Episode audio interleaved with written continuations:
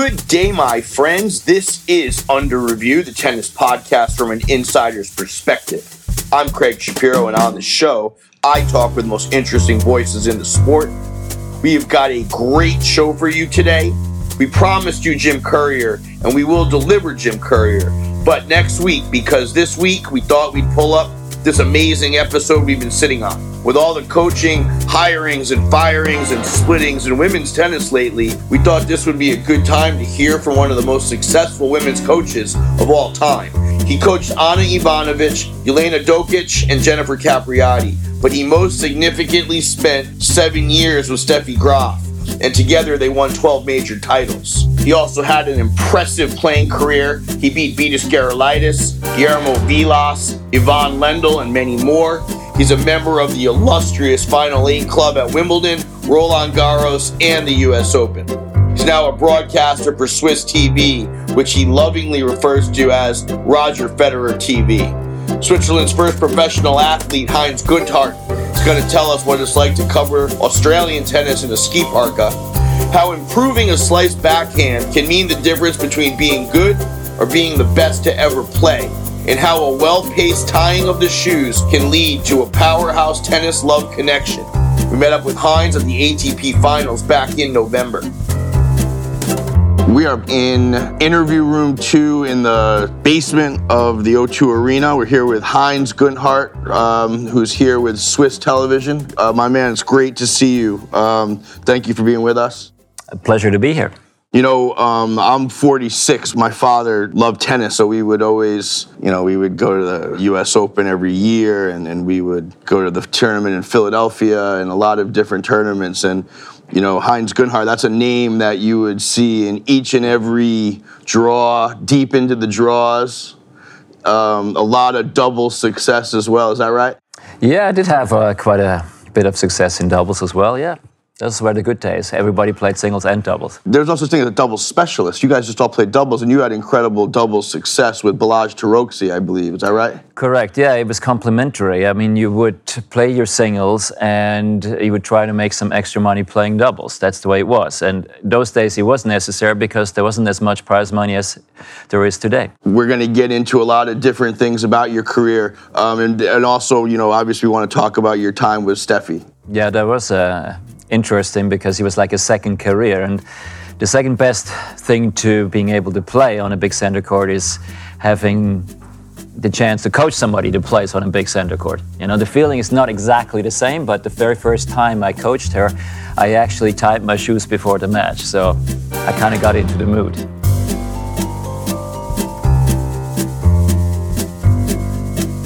Well, we're in the mood right now. Our shoes are all laced up. We do a five set format, and our first set is called the Off the Court Report. You work as a broadcaster for Swiss television, correct? I have been doing that for uh, 30 years, yes. And we're recording this in November 2018. Roger Federer started 2018 out incredible. You know, what was your year like? Well, obviously, we start uh, early on because we're basically following Roger Federer. Let's face it, we're almost like Roger Federer TV. And he started uh, at the Hopman's Cup, which was, you know, a great way to to start the uh, the year for us. Hopman Cup, that's played in Perth. That's played in Perth, but I did not broadcast that from Perth. You do it from we Zurich. Do, yeah, certain tournaments at times we do from Zurich, but most of them we actually do on site. So it's also nice. I mean, I love Australia, but I also have a family, I have kids and everything. So uh, it's sometimes nice to be able to do certain things from Zurich. Uh, but that was the first event that uh, we did, and obviously afterwards you have the Australian Open, and you know it was a great success, and that kind of set the tone for the year. I mean, Roger wins the Australian Open, 37 years old. It's incredible. Yeah, that was amazing. I mean, 2017 was maybe even more surprising after the, the injury timeout, and I think he actually played better 2017 than 2018. But of course, uh, you know, every time he wins a big one, it's a great story because it's for the history books these days. I mean, it's um, it's amazing. Now, what time do you have to wake up to go do Australian TV from Zurich? That's a good question, but they play reasonable hours in Perth because they uh, play late, so it's. Uh, you know, it's morning, but I don't know what is it. But you know, in the morning, it's not crazy. But I did cover the Australian Open a long, long time ago, uh, maybe 25 years ago, once from Zurich, and that's no fun at all. I mean, that is that is crazy. If you, especially if you do long hours, because you may be doing it from one o'clock in the morning to you know five in the morning, and then you have a break and you wait for some other matches, and you just to sustain that for two weeks, that was that was crazy. Plus, back home it was snowing, and you're trying to relate to a place where it's you know 35 degrees Celsius. So you know that I did that once and said no, no more. I believe that the best broadcasts are when the when the broadcast team's feet are on the street, when they are in the town, when they're broadcasting remotely. There's definitely a little bit of a disconnect, I think, personally. Yes, there is. I mean, if you have been to the place many times, that helps a little bit because you can kind of describe it, you know what's going on. But I think, especially uh, early on in a year, you like to talk to people. Things have changed, new coaches, uh, certain rumors, and on and on and on. And, and it is a lot easier, especially you, you know in a place like Australia, which is it's very hot, it's uh, humid, and it's easier to describe it when you feel it. I, I remember that actually one year, the, the, one year I did it when Martina Hingis played Jennifer Capriati in the finals, and he was you know outrageously hot uh, back in Zurich, it was incredibly cold for that year, and they were actually redoing the studio, and the heating wasn't working properly. So I was sit, sitting there doing the broadcast in a ski jacket, and it was kind of difficult to relate. I mean, you're trying to tell the people uh, it's very difficult for them to play because it's so hot, and most likely it's not about who is the better player, but who can actually. Uh, uh, absorb the heat better of the two. And, and you're, you're sitting there, you're sitting there with a ski jacket. And you're just... catching pneumonia. That's unbelievable. so it's, yeah, it's, uh, it's a bit odd. Now, obviously, you follow the sun throughout the year. You go to every basically you probably are in Indian Wells. I'm guessing Miami. Yeah, sometimes it's certain years yes, certain years not. It, mm. depends a little bit. Those are the ones that uh, we, we obviously do, or I do, but uh, it te- depends a little bit uh, if we know a long time ahead of time if Roger plays, if it's kind of doubt, you know doubtful he will or not. You know, in these days, uh, everybody's cutting costs as well. You know, that's reached our industry. I don't know if it's the same in yours.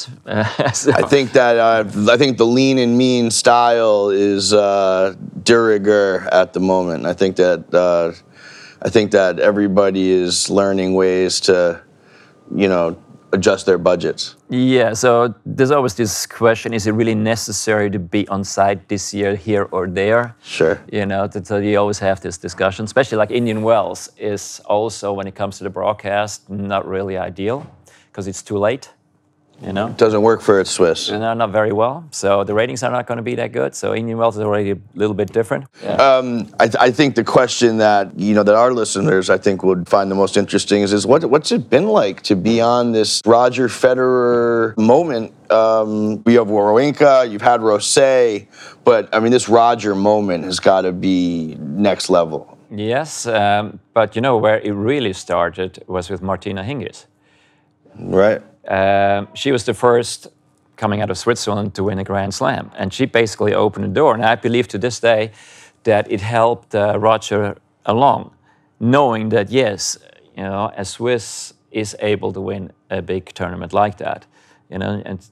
And you, are you, are you, is, is it a, are you a tight community, uh, the tennis community? I mean, do you you go for do you go for coffee with the Hingises and you see Roger on the street? Is that kind of a thing? No, Martina, I know better than Roger because I'm also uh, the Fed Cup captain, and she was part of the Fed Cup team. Of course. And last year, uh, actually this year, she uh, was like my co-coach, so to speak. So you know, I spent quite a bit of time with her. Uh, Roger, you know, I've known for a long time ever since he's been in, in juniors, but it's not like uh, I have a coffee next to the court or so with him. No, I you don't. don't have that kind of no, relationship no, with him. I don't. No. Um, do you do you exchange pleasantries, or is this an all? Oh, business? absolutely. When I see him, I know I've worked with him uh, for a long time. I do a lot of interviews, you know, on court, and uh, also for certain companies at time that he's sponsored by. You know, uh, so I do events and all kinds of things with him. So obviously, you know, we do a bit of chit chat every so often, waiting for the broadcast to start. But that's about as far as it goes. Before we get back to Heinz, it's the moment all of you have been waiting for. Drum roll, please. The winner of the Solinco giveaway is Jason Tang. Jason, get used to winning because with a year of Solinco's Pro Player Package program, you do not have any more excuses. And for everyone else, keep listening. There are going to be way more giveaways on the horizon. All right, moving into our second set, so what we call the on the court report. It's where we discuss what's happening on the court. You have significant background in women's tennis as far as coaching Steffi and Dokic and Capriati and, and obviously Fed Cup captain. What trends are you seeing in women's tennis now? Well, uh, you know, what's interesting is that um, you get so many different winners. The old days, the criticism of women's tennis was you know who's going to win. You know, you had like two or three different classes of, of players playing a Grand Slam. And that has changed dramatically. No one knows. There, there could be 40 different women that could win the Grand Slam. And, you know, if you name 40, you might not even be right. Yeah, I mean, it's made the tournaments very exciting. Yes. Um, but then, of course, you do get to this, this discussion. You, you need a certain recognition factor as well because you want to be able to recognize who is on the court and you either like him or you don't like him and that kind of enhances the experience because you want to be a fan either because you're for someone or you're against someone.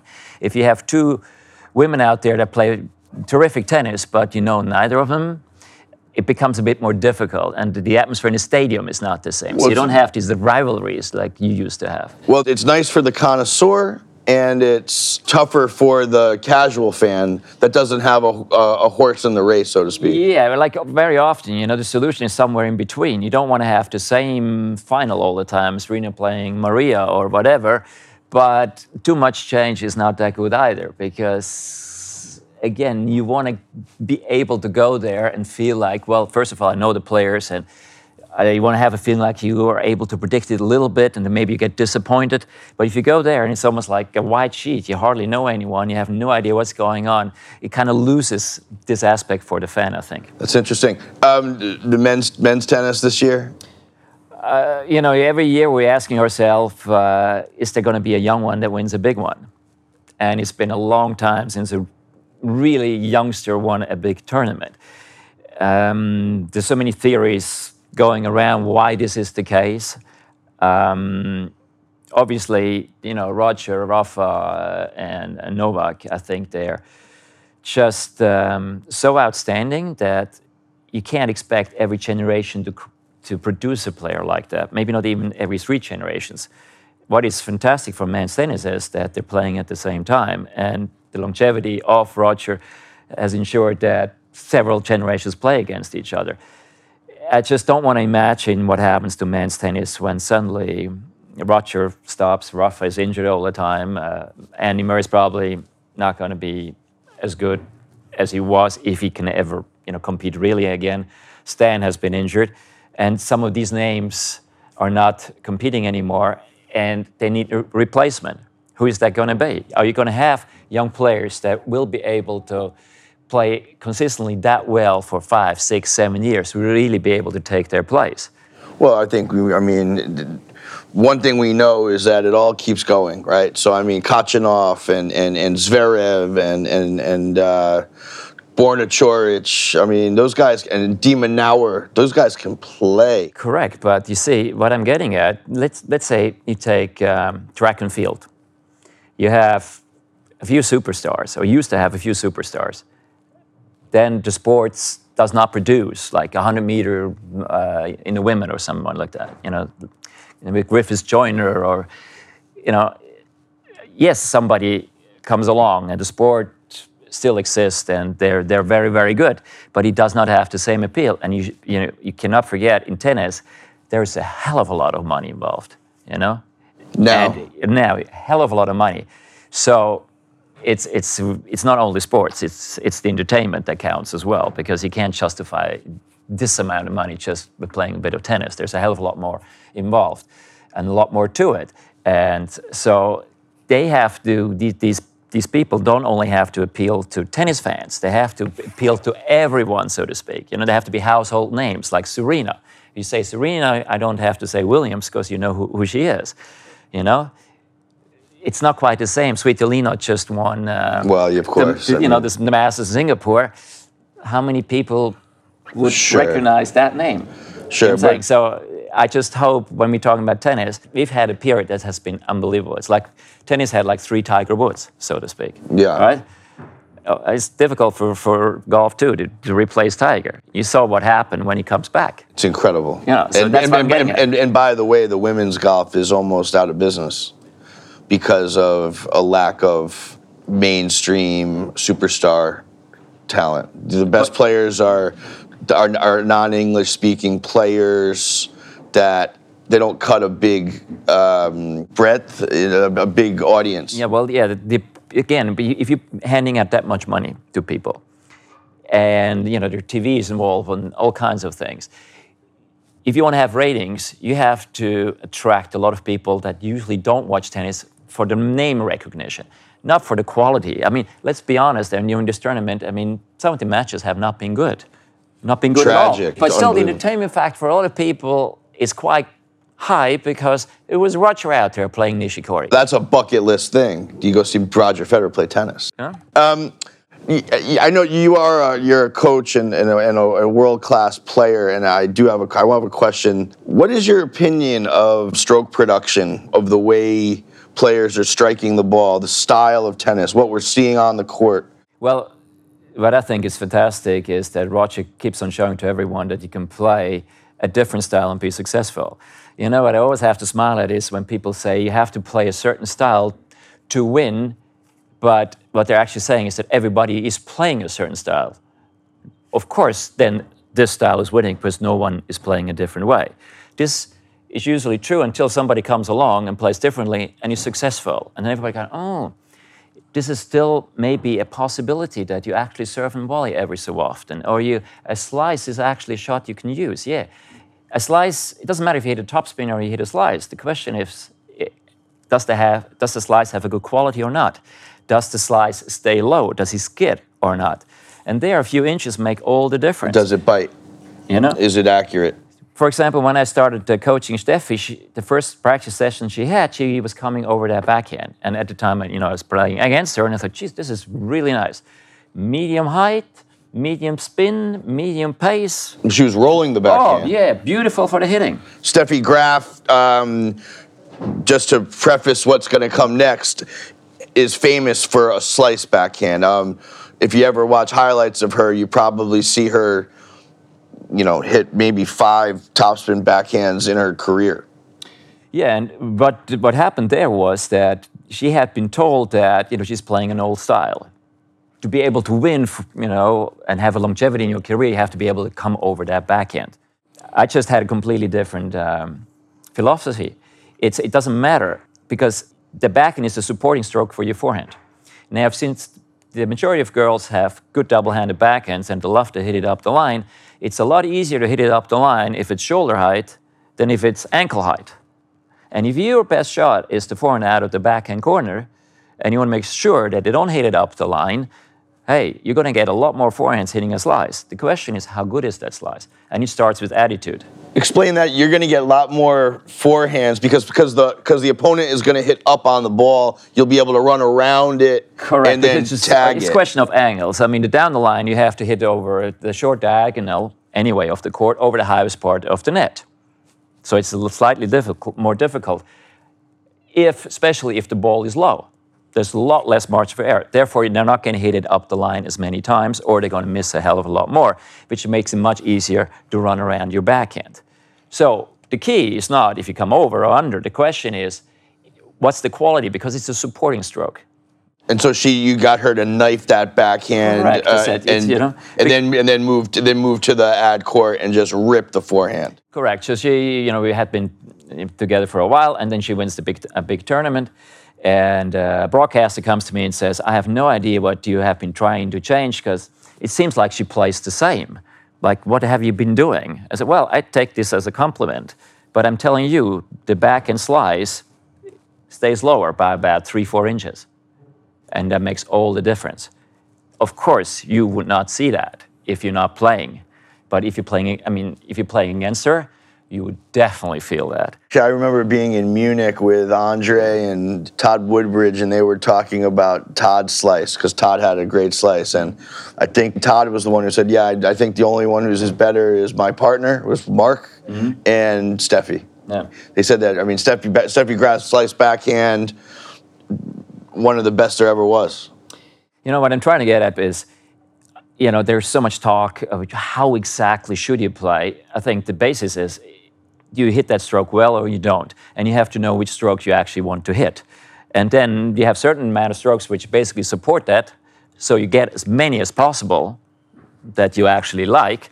And that is your style of play. And it can be really old fashioned, so to speak, or it can be you play from the baseline, you can play the net, whatever. But it has to be something that you know fits you physically, uh, and it's also you know if you have more patience, uh, your athleticism, and so on and so forth. So it has to fit to this particular person. And if too many coaches try to force a certain style on it because everyone else playing that way, a lot of people will never be successful because they play the same way as someone else, but not quite as well. Moving into our third set, this is where we typically talk about our guest's career. Um, where does your tennis story begin? I had a brother, and my parents played on weekends, and the tennis club was uh, 100 yards away. And so. And, and, and where, where is that? And that's in Zurich. You're you know, from Zurich, I'm Switzerland? from Zurich, yes, yeah. You speak German? Swiss German. Swiss German. Well, but I can also speak German, obviously. What else do you speak? English, Swedish, French. Swedish, Italian. French, Italian. Yeah. Incredible. Um, so you so you were you grew up down the street from a club. Correct. Yes. And uh, my father liked sports. He was you know a skier mainly. Uh, so you know we did sports all day, and those are the days before the iPhone. You know. Yeah, for sure. So every second we tried to entertain ourselves, so we would do a different sport. Maybe football, maybe skiing, maybe rollerblading, maybe ice hockey. We played everything you can possibly imagine. And you're in, a, and you played indoors all through six, six months. Did you did you end up in Spain? Like were you like a no, no, no, no. We we had a bubble actually. Uh, yeah. And the good thing about it was there weren't many indoor courts. Um, so very early on, I was a very good junior a really good junior. So you were world class playing internationally as a junior. Yeah, I, I won Wimbledon juniors. I won the French. Uh, you know, uh, highly time, touted junior. Yeah, I was probably number one in the world at the time, and also already 12, 13, 14. I basically would win pretty much everything.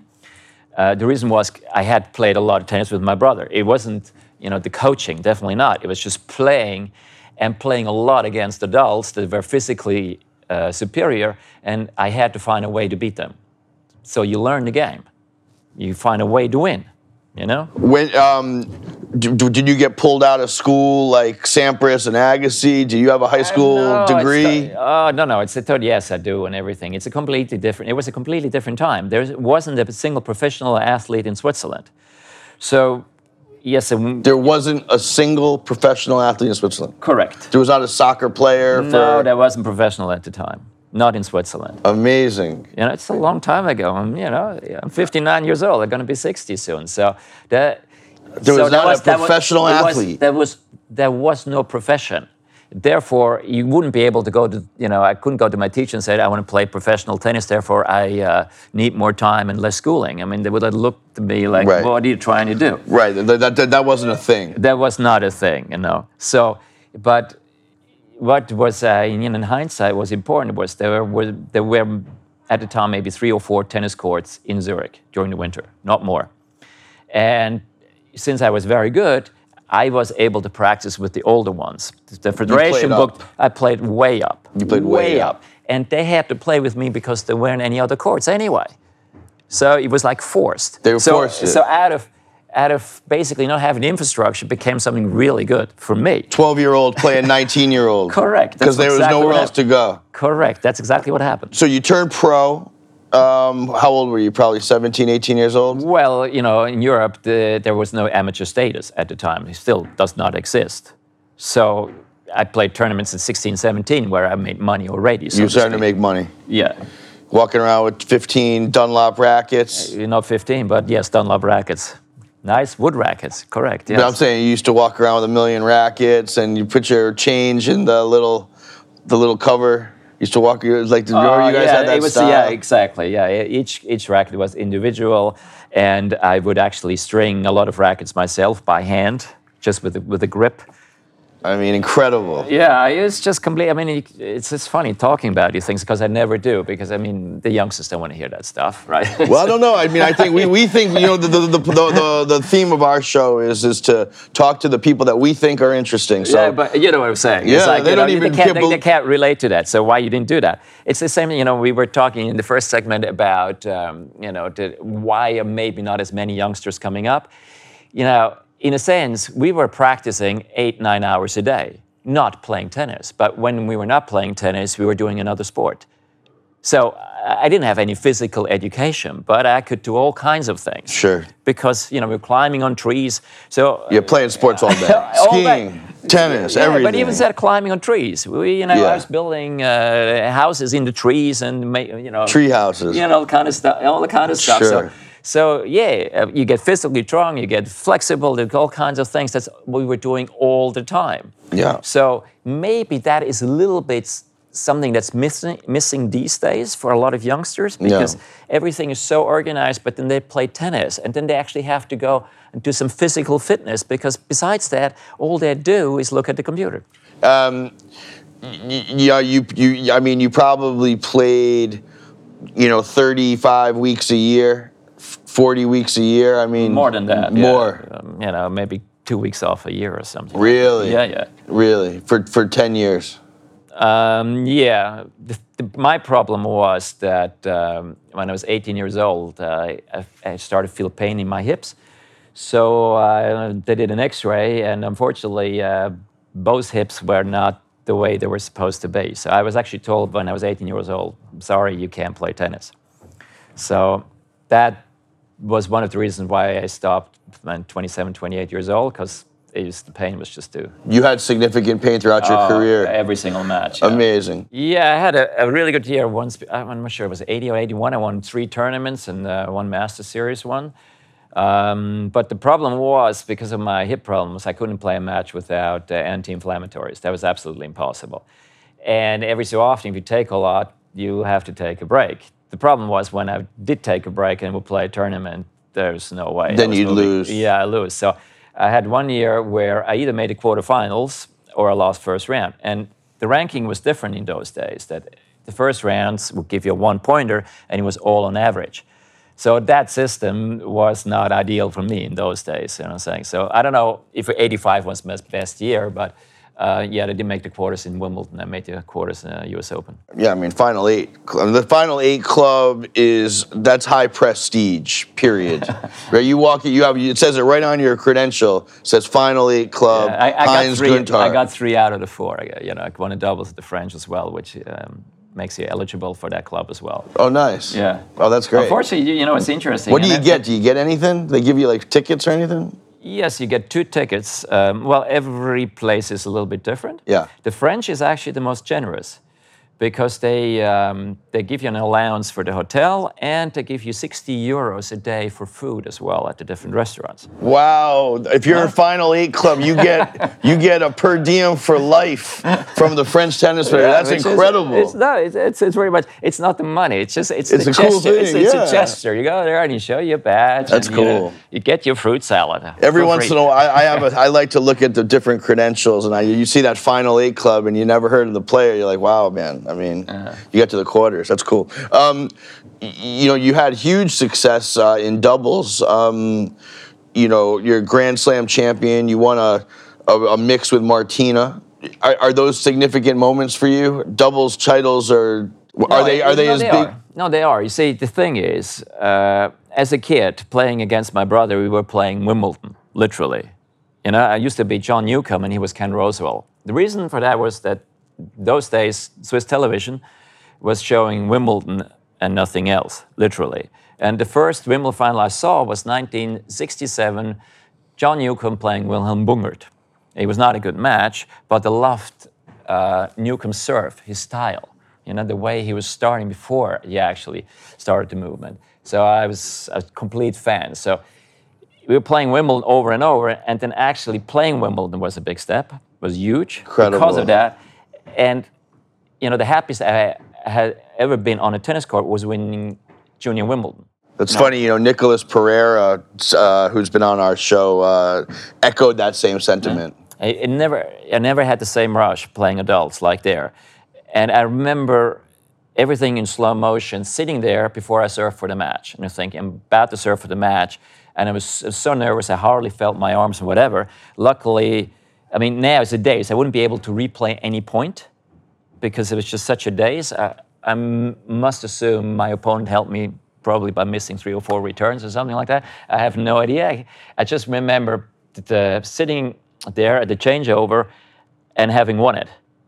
And I just remember being there, my you know arm, my arms my arms in the air, and I actually it wasn't like a deliberate gesture. Oh, like a one. It was it was I was just there, and I looked at myself almost like in 3D. Oh, I just won Wimbledon.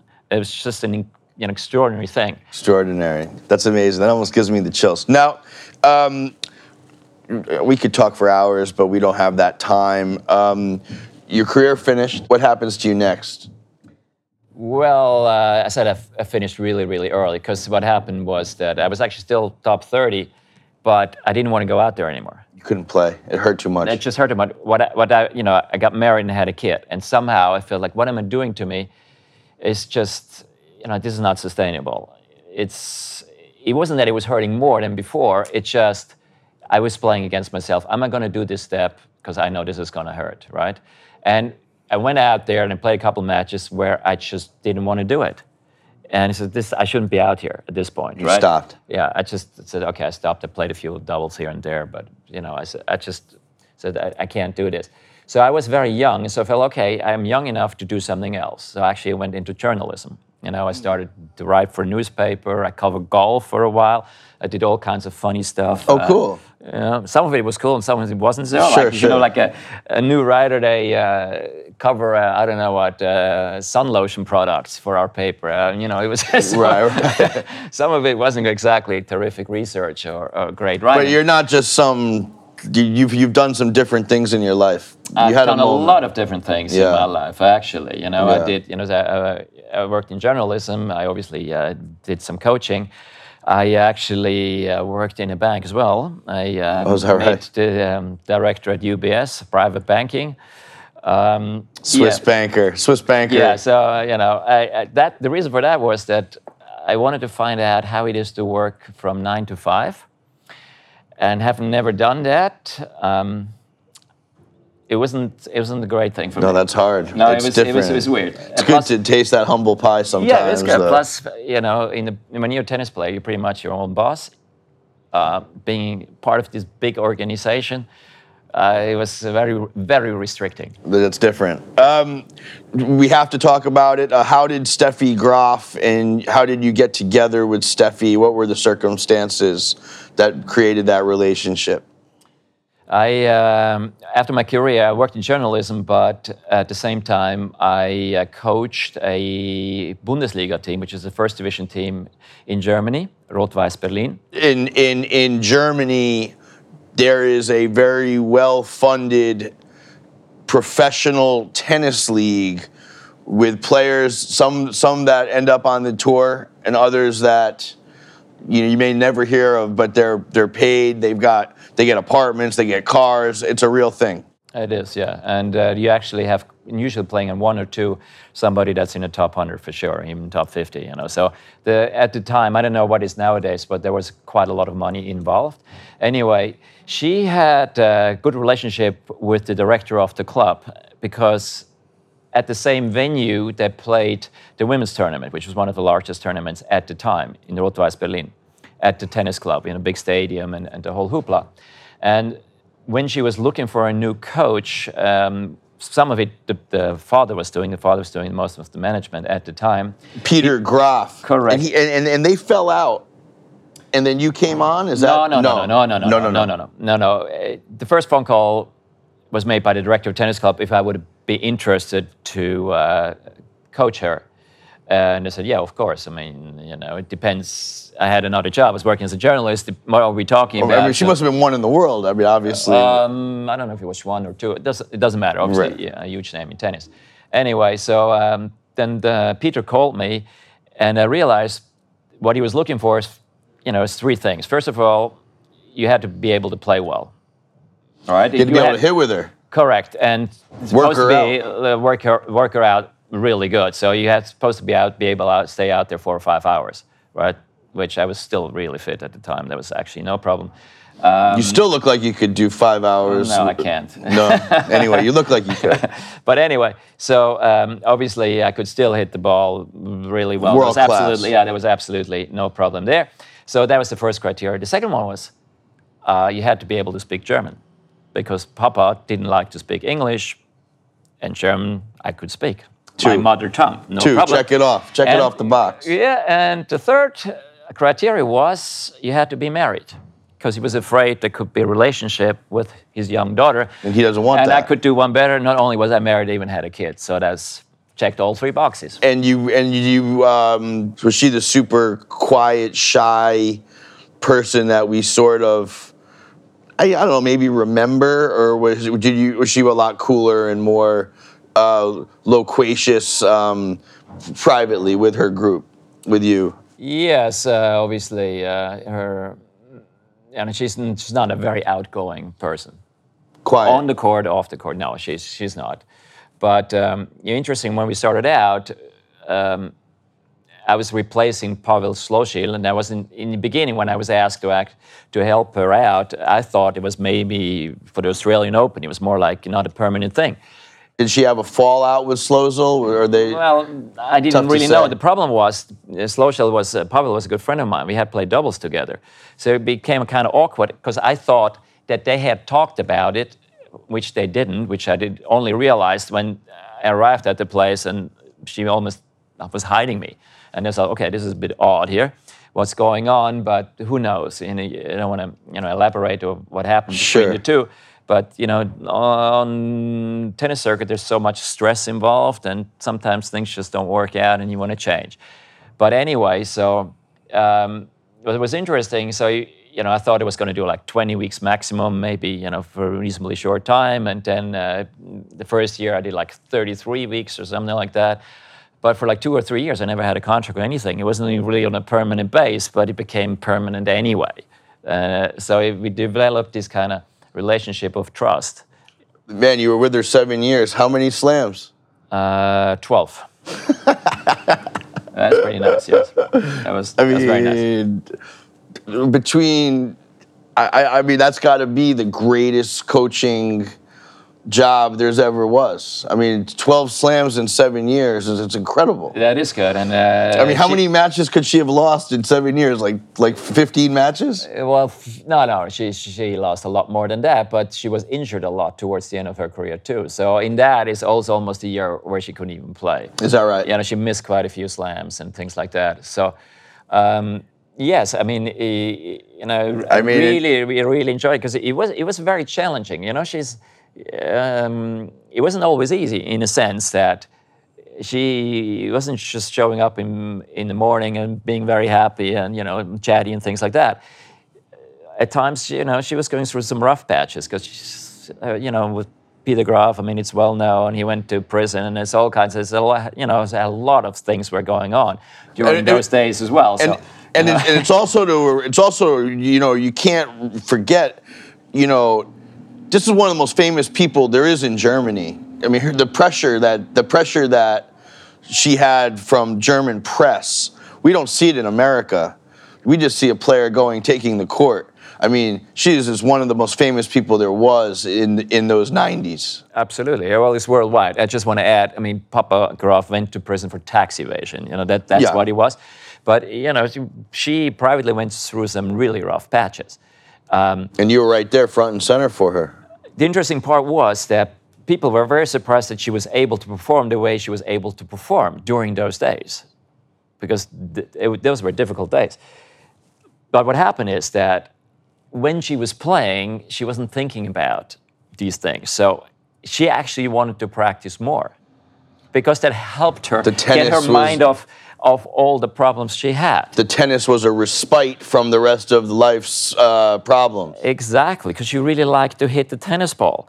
But that does not mean that she showed up happy in the morning. You know what I'm saying? Yeah. So it, it was an interesting time. And I learned a lot just being there and also, you know, from her. also about me. You know, Brad Gilbert said that about Andre that he learned so much from him. Um, maybe you could talk a little about what you learned from being around such a great champion. Well, um, what I was most impressed by is how much she actually loved to play. I think that was the basis why she was able to play that well. You know, the joy of actually hitting tennis balls, you know, because you get the feeling that a lot of people are out there because they have to be out there. She wanted to be out there. She loved it. She loved it. Loved she loved it. to hit the tennis ball and she loved to compete.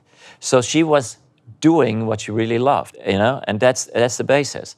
So, you know, sometimes certain things didn't work out, but the second she was on the tennis court, she was where she wanted to be, you know, and obviously. Being around dad, I asked questions myself: How often was I playing with that attitude. I know I am there where I want to be. Even if I lose, I still wanted to be there. You know? So that was that, I think that was the foundation for her success, that she actually loved what she was doing. You know, I had the uh, privilege of doing a documentary for the Tennis Channel uh, about Andre, and part of the story was, you know, him getting together with Steffi. And Brad said that you two were thick as thieves, complicit when Andre was trying to get Steffi's attention at uh, the at the at the Lipton at the Key Biscayne tournament. Correct, yeah. That's true. That is true, yes. That is true. Did, did, did, did Brad approach you? Uh, is there a, is there? Yeah, well, I, I didn't know that uh, Andre liked her because, uh, you know, he had tried through different channels to somehow arrange um, not a date, but something similar. He's trying to reach out. Yeah, so to speak. Um, but at the time, she had a boyfriend, but I just felt that relationship wasn't good for either one of them. Both, both of them are very nice people, and you know, and so on and so forth. So uh, you know, I felt it wasn't up to me to to pick someone, but someone's like, there are a lot of other people out there. Maybe you like some better. Maybe somebody is a better match for you.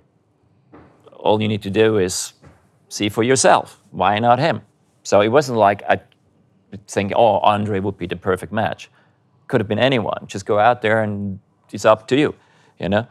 But the way she was, I don't think it, she would not have taken the initiative to talk to Andre at the time. I don't think that would So you happened. had to let them know the practice time. Yeah, correct. Basically, what happened is that I just told Brad, book that time. I'm going to book the time afterwards, and I'm going to take a hell of a lot of time to put my shoes on, so to speak. During that time, these two can chat. You know, that's the first contact. So How many days do you think that happened? That you guys worked that out? It was about three days, maybe five What, days. the- the Were you- were you, overlapping these practices? no, no, no, no. You, that's not what's happening. What what then Andre did? He sent her flowers. And I don't know.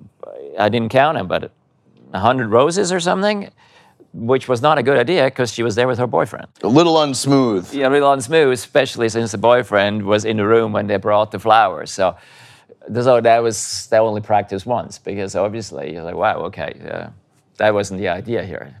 Yeah. Heinz Günthardt, uh, one of the key collaborators in uh, one of the great tennis uh, relationships, I think, right? yeah, they're still together. Hopefully, very happy. Do you ever speak with uh, Steffi? Do you ever? Do you ever? Sometimes, you know, a few times a year. Yeah. You do. Yes, I do. And life's good. Everyone's good. Yeah, seems that way.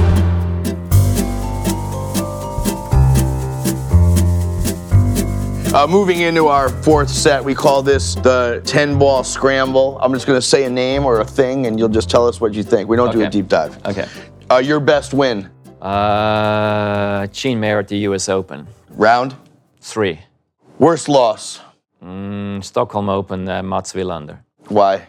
two match points and I was playing a lot better and I just joked big time. Oh, man. Um, favorite city? Paris, Favorite court? Probably center court at the French Open.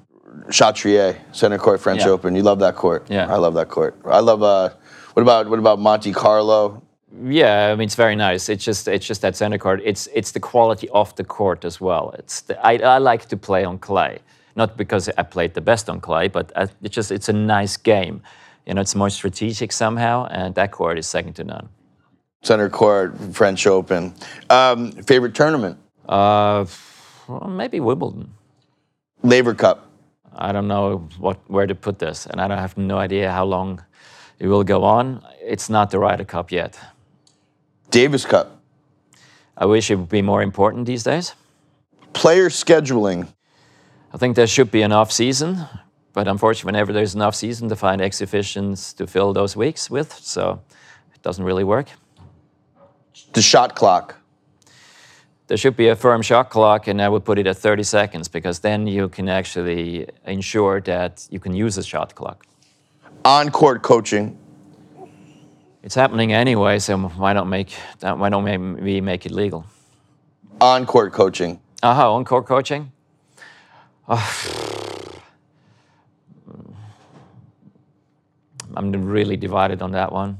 He's shaking his head, everyone, like he hates it, but he's not going to say that, I don't think. Do you hate it? Do you prefer it to be an individual sport where the no one can, no one can be talked to? Uh, yeah, but the thing, what I what I dislike is that you have a rule and nobody adheres to the rule. You know what happened at the U.S. Open happens at every single match. There is coaching literally 99% of the matches going on in one way or another. So it's there anyway.